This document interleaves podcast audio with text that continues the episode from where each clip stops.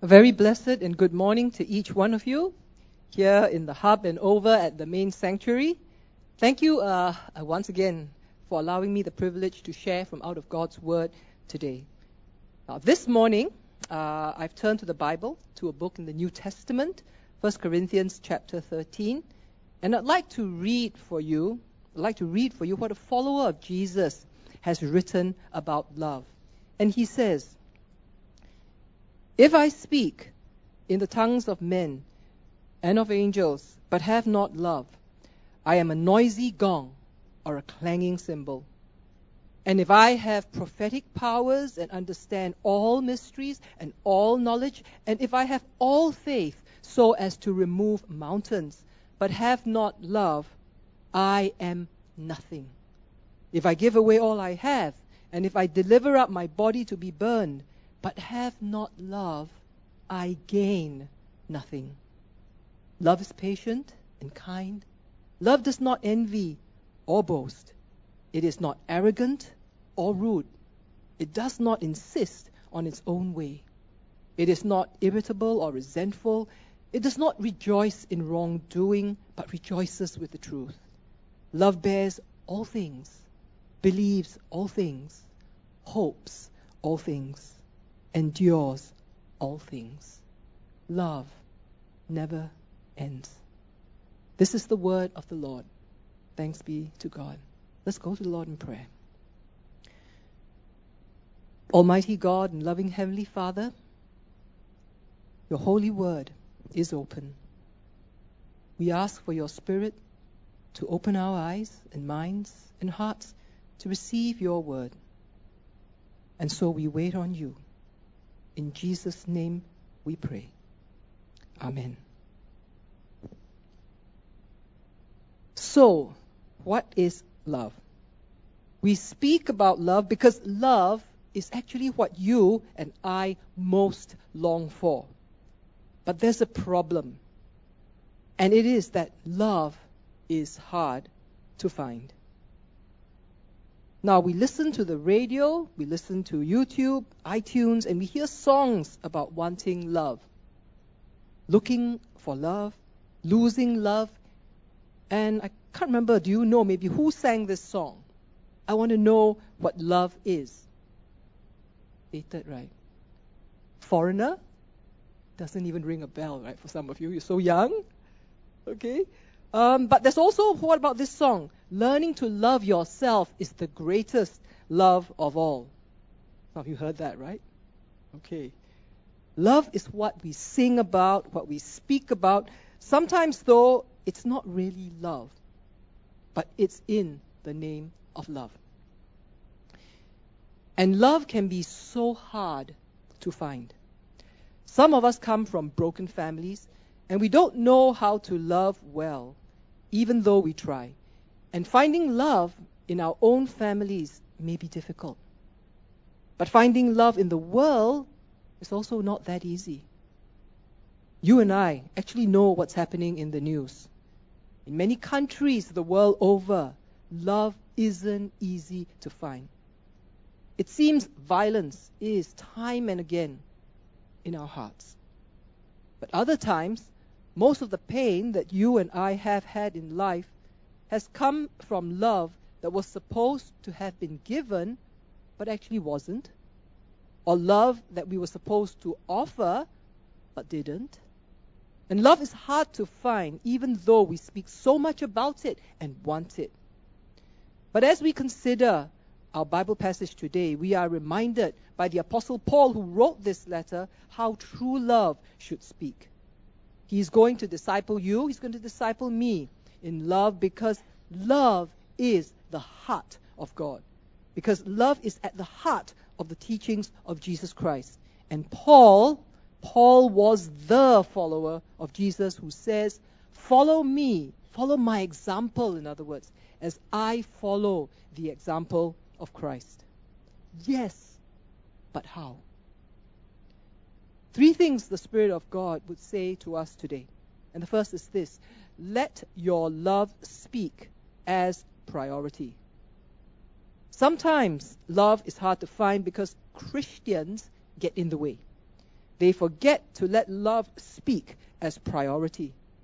How does this happen? Well, it often starts when Christians want to become something in the world and they begin to have misguided ambitions.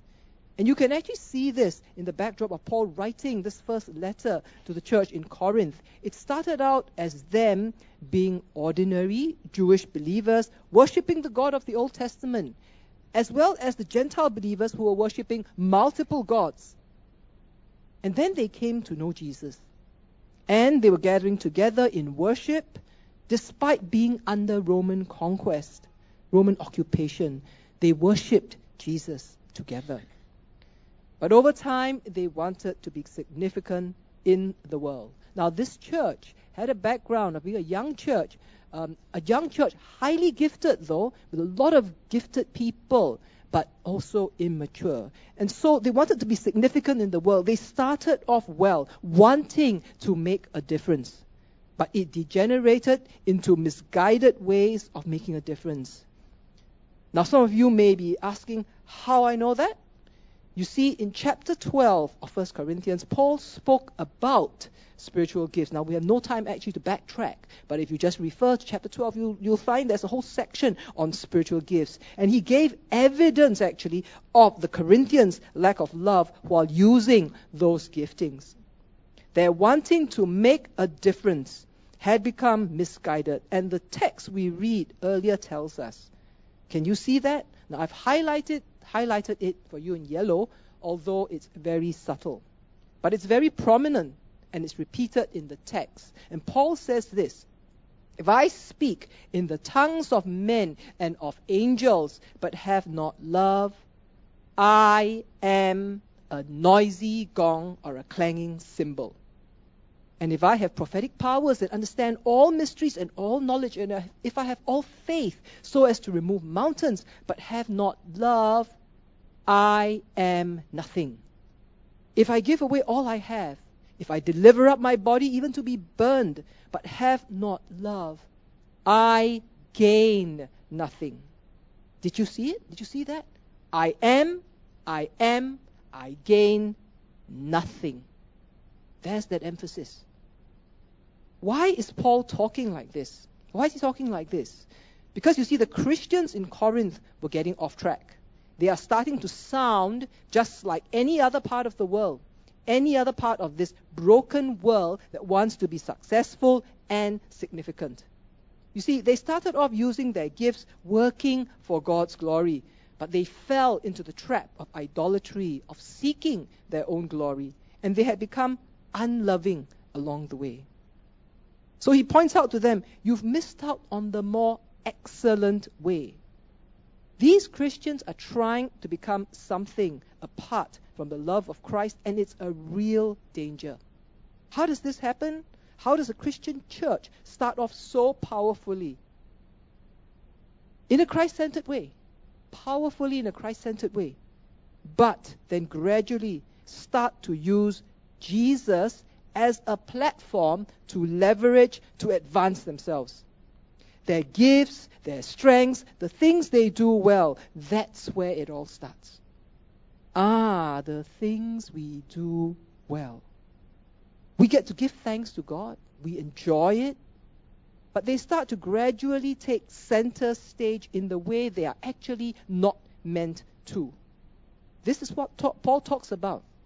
You see it there. First of all, he talks about powerful proclamation. He says, If I speak these were people gifted with powerful speech, could speak about God even in different languages, and the apostle Paul uses hyperbole, and that means he actually exaggerates and says, okay, let's imagine, let's imagine for one moment that you can speak every language, human and heavenly.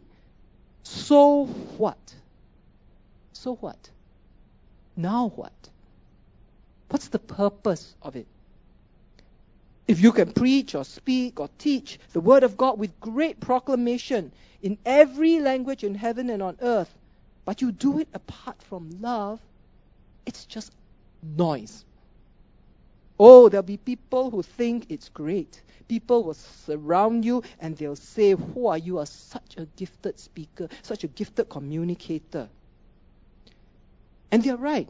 They are right. You are God, you are God has given you the gift of speech. But what they can't see actually is your heart. But God sees your heart. And He'll say, ah, actually they are no different from anybody else speaking in the world. Oh, but I'm actually looking for the heart of person who speaks my name out of love for me, out of love for others, out of love even for those who are their enemies, out of love for those who are unlovable. Now, here's an aside. Put up your hands, those of you who have unlovable people in your life. Put up your hands with those unlovable people. Okay, there are some of you. No, no, please don't go and point at them, okay? Please don't point at them. Right? Don't, don't do that. Uh, sanctuary, same thing. Please don't go and point at people. Just put up your hand, okay? And maybe Pastor Colin will, will make a note of it. Okay, and those of you who didn't put up your hands, please feel free to come to me at the end of the service and maybe I can share with you unlovable people in my life. Just so we spread it out, okay? But God would say today, I'm looking for such a heart. The heart that speaks out of love. Because you see, the heart, the heart is really the heart of the matter. And Pastor Colin actually mentioned last week the heart of the matter is the matter of the heart. And he was talking, uh, quoting James uh, Bryan Smith, right? The heart is really the heart of the matter. But now, not just speech, all, it also includes deep knowledge. You see, there are prophetic, uh, these people have prophetic powers. They understand all mysteries. They have all knowledge. Again, he's using exaggeration. Okay, so you know deep stuff. You know a lot. You know a lot about God. So let's imagine you know everything, all knowledge, all mysteries. See, he's exaggerating, okay? He's exaggeration. Even if you know everything, now what? I mean, for what purpose? Deep theology without love? And notice, uh, he also adds faith. Paul is quoting from Jesus. Remember, Jesus had said, If you have faith the size of a mustard seed, you can say to that mountain, Move, and it will move. Jesus was describing something powerful about faith. And Paul was saying, Okay, let's imagine you have that kind of faith, the faith that Jesus talked about. Let's imagine that you moved a mountain by your faith. I'm telling you, he's saying, if you do that without love, you are nothing. Do you see it? He says, I am nothing. You have great faith that can move a mountain, and everyone says, Wow, we and they come and they line up for your autograph. They go on a pilgrimage, maybe even to visit you, because you move a mountain by faith. They attend your faith moving mountain conference. They think you're great, but not God. No, not God. God who sees the heart would say, You are nothing. I mean, think about it. God can move a mountain. God created mountains. God holds the highest mountain that towers over all of us on his little finger. What is it to him that you moved a mountain? It is love. That's actually the larger mountain, isn't it? I mean, I'm pursuing currently a Doctor of Ministry degree. I have a Master of Divinity um, does that mean I've mastered God? Ask me anything you want. Okay? Ask me anything you want. Um, I would actually love it if you ask me all those questions. Um, I would much rather you constantly ask me theological questions. I'll actually do all right. But ask me to love someone whom I think is unlovable but that's a whole different ballgame. But what is deep theology apart from love. I can know everything. And if I don't have love, so what? And if in verse 3 it says, I give away all my all that I have, all my possessions. I sacrifice, and this is huge generosity. What a privilege to give money to bless another person, or to give clothes, or to give food, to give a place to stay, a, a shelter. And please don't please don't, don't think I'm suggesting we shouldn't be doing that. I do think we need to do that. But the thing is, all of these are good, good gifts. What good, good gifts they are. And yet, do you know that even that uh, can be done apart from love? You can give things and actually not love. And finally, martyrdom. If I give my body to be burned, but I have not love, I gain nothing. Now, right here, let's take a moment to remind ourselves of some news we've heard in past months. Right here, the gospel of Jesus Christ profoundly contrasts itself against, for instance, extreme thinking. Extreme thinking that may say, hate your enemy, and should you die killing them, you will be rewarded in heaven. Notice Jesus says exactly the opposite to his followers. But what's more frightening? What's more frightening is you may be burned at the stake. You may be burned alive at the stake, speaking the name of God even, and everyone around you thinks, whoa, and they record you down in history, in the history books of martyrdom, and they revere you even. But when you stand before God, he may well say, You gained nothing. Why? Because you didn't love me, God says. You didn't love your neighbor, or you didn't love your enemy, or you didn't love that unlovable person. Because this, God says, is my heart, my heart of love. This takes us to the second thing that the Spirit of God would like to say to us today. Let your love speak in conduct. Have you ever encountered a person who speaks powerfully and you are amazed and thankful, but then you meet them or you're on staff with them, you're in a group with them, and you sort of think, hmm, well, because although they speak powerfully, they're actually quite toxic. Or have you worked with visionary people who have great faith in God, but they can be so impatient with you and so unkind to you? Or maybe there's someone with great knowledge of truth and deep theology in your group. What a blessing this person can be. But as it is, this person creates fiction in fiction, friction. Fiction and friction. Okay? Fake news maybe, okay. Fiction and friction. Okay, in the group. Friction in the group um, because he tries or she tries to speak truth but it's truth spoken without grace, which becomes a bludgeon. And do you know what I'm talking about? That when we do something well, but we do it grudgingly, complainingly, judgmentally, critically, with scant love, that our acts will one day actually be tested by fire and we may find it all burned away like so much dross. Therefore, love must undergird, love must cradle all your giftings, your strengths, the things you do well. And if you're giving and you're giving the most money and you don't love, oh, it's really hard to be with you. It will be hard to to know to be your pastor also, for example. Because great givers without love can want to dictate to the pastor how to do his job. They may think he, just because uh, they are great givers, uh, they have a shareholder say in the corporation.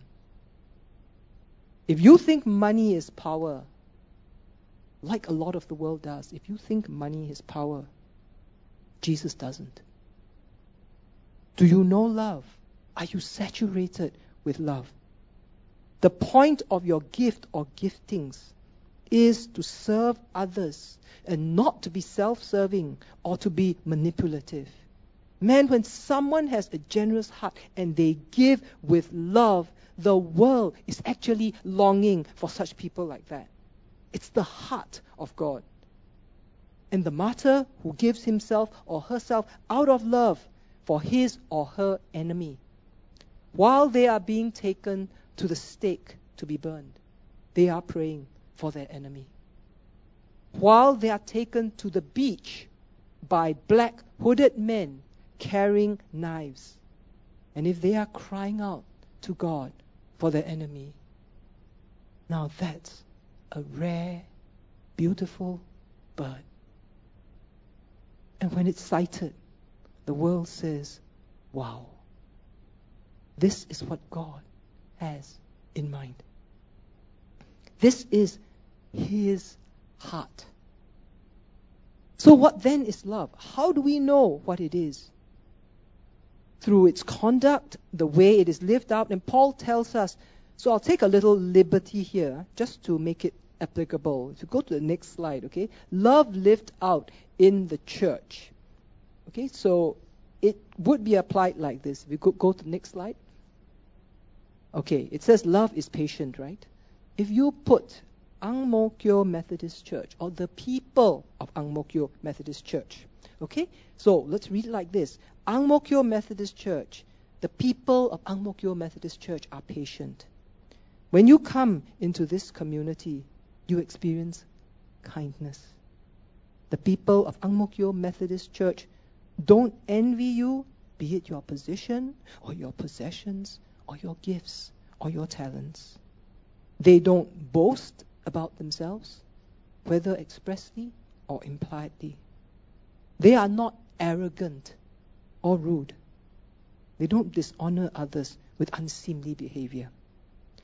When you come into Ang Mo Kio Methodist Church, they don't insist on their own way. They act for your good. They are not irritable. They are not easily angered. They are not resentful, not bitter people who keep records of all wrongs done. They don't rejoice at wrongdoing in your life. They rejoice with the truth that is an anchor for your life. Let your love speak with consistency. The people of Ang Mo Kio, they bear all things in your life with you. You can go to the next slide. They still believe the best about you no matter what happens in your life. They hope in God and persevere. They endure with you through all the trials in life. Wow. Christians are grace filled people. They are grace filled. But see, you and I have a problem. Let me speak just for myself, okay? Let me just speak for myself. Because I can be an impatient person, I can be unkind. I can be irritable and resentful. And you know, the best people to see it are in my family. When I'm impatient and unkind. I haven't always hoped. I've been cynical. I've been cynical and suspicious. I've quit sometimes. I haven't endured all things. But we see here the standard of love. Being tolerant, it's more than just being tolerant. Okay, the standard of love is more than just being tolerant. Being tolerant is important for a civil society. But for me to tolerate you just means that we agree to disagree. You have your way, I'll have mine. But it does not call me to love you. Do you realize that? There's a qualitative difference between tolerance and love.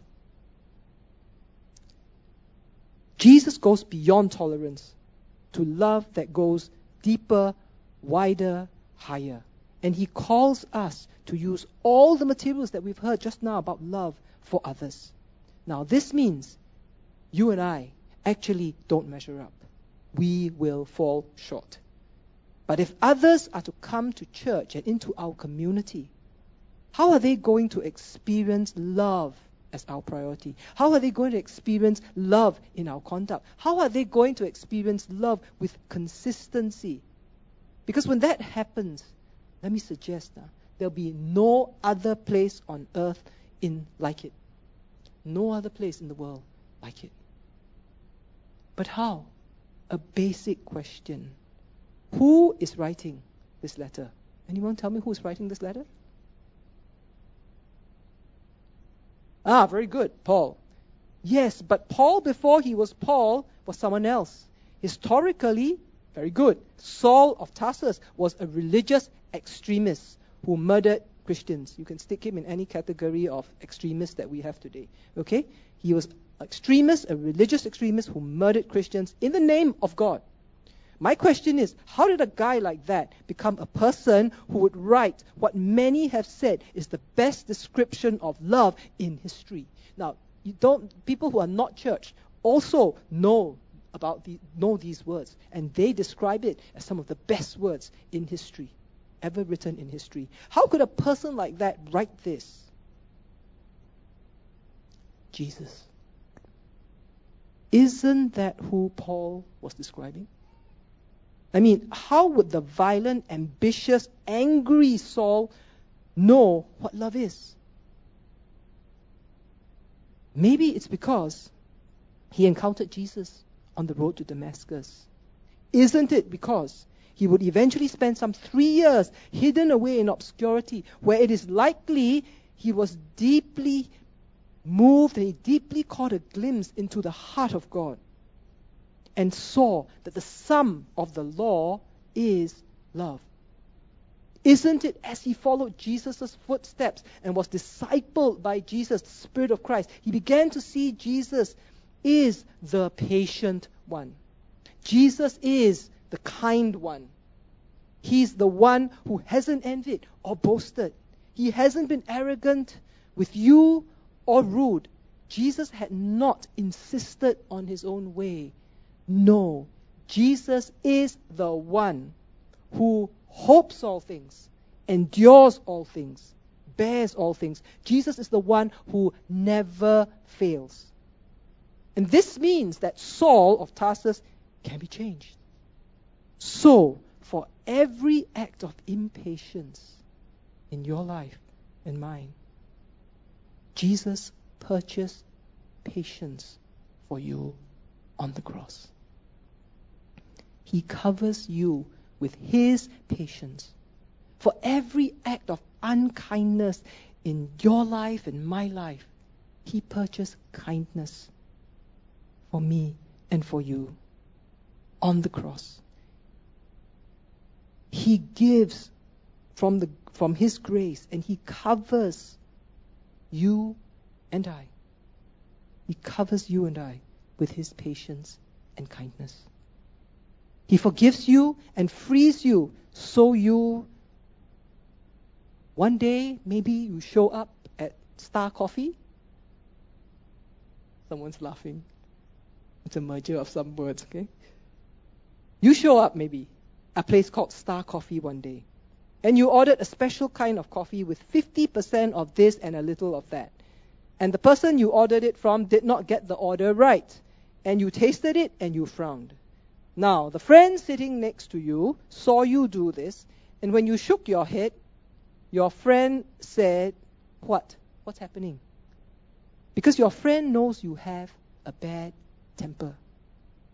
And the smallest of things that go wrong will make you explode.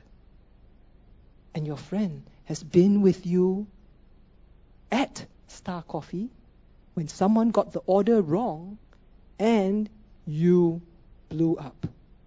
You exploded. But now you're not exploding. And your friend is confused. What's happened to you? And you say, What do you mean? And he says, Well, you usually get upset if something goes wrong with your order, but you are being patient. And you think, Ah, I guess that's true.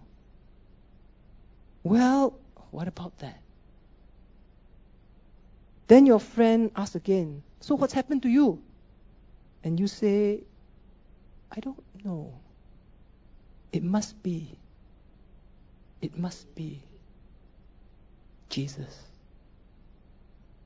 Because you see, we can go to the next slide. Becoming loving is Him possible. Become loving is Him possible. Let's pray.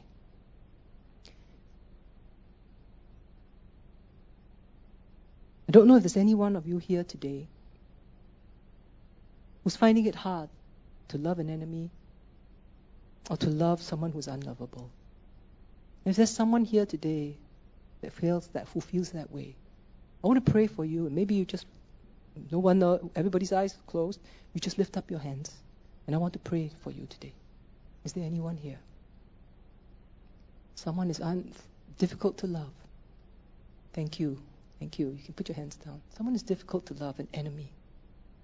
Thank you. Thank you. I See your hands. Thank you so much. Some of you may not want to raise your hands, but you're raising your heart. La. Your heart. And it's okay, the Lord sees. But let me pray for you. Thank you, Lord, for your mercy. Thank you for the cross and empty tomb. For every aspect of love that you died to purchase for me and my friends, Lord, who have raised their hands, some who have raised, are raising their hands inside their hearts. Thank you for every aspect of love that you fill us with and make it possible for us to love. I pray this morning at this time for every aspect of unlove that you died to forgive me and my friends for. We now bring to you our impatience, our unkindness, our boasting, our envy, our rudeness, our arrogance, our resentfulness, our irritability, our insistent, insistence on our own way, which probably maybe causes all the difficulties with people that we can't love, people who we see as our enemies. Lord, we want to bring all of these to you. We want to confess and repent before you. Forgive us when we have dishonored you and shamed you by our absence of love, even though we have gifts from you. So and many of us have unique and wonderful gifts. Lord, please free my friends and free me too to experience afresh your deep love for them and for me so that they go forth filled with your love so that they are able to let their love speak as priority, to let their love speak in conduct, to let their love speak with consistency. For we pray all these in Jesus' precious name. Amen.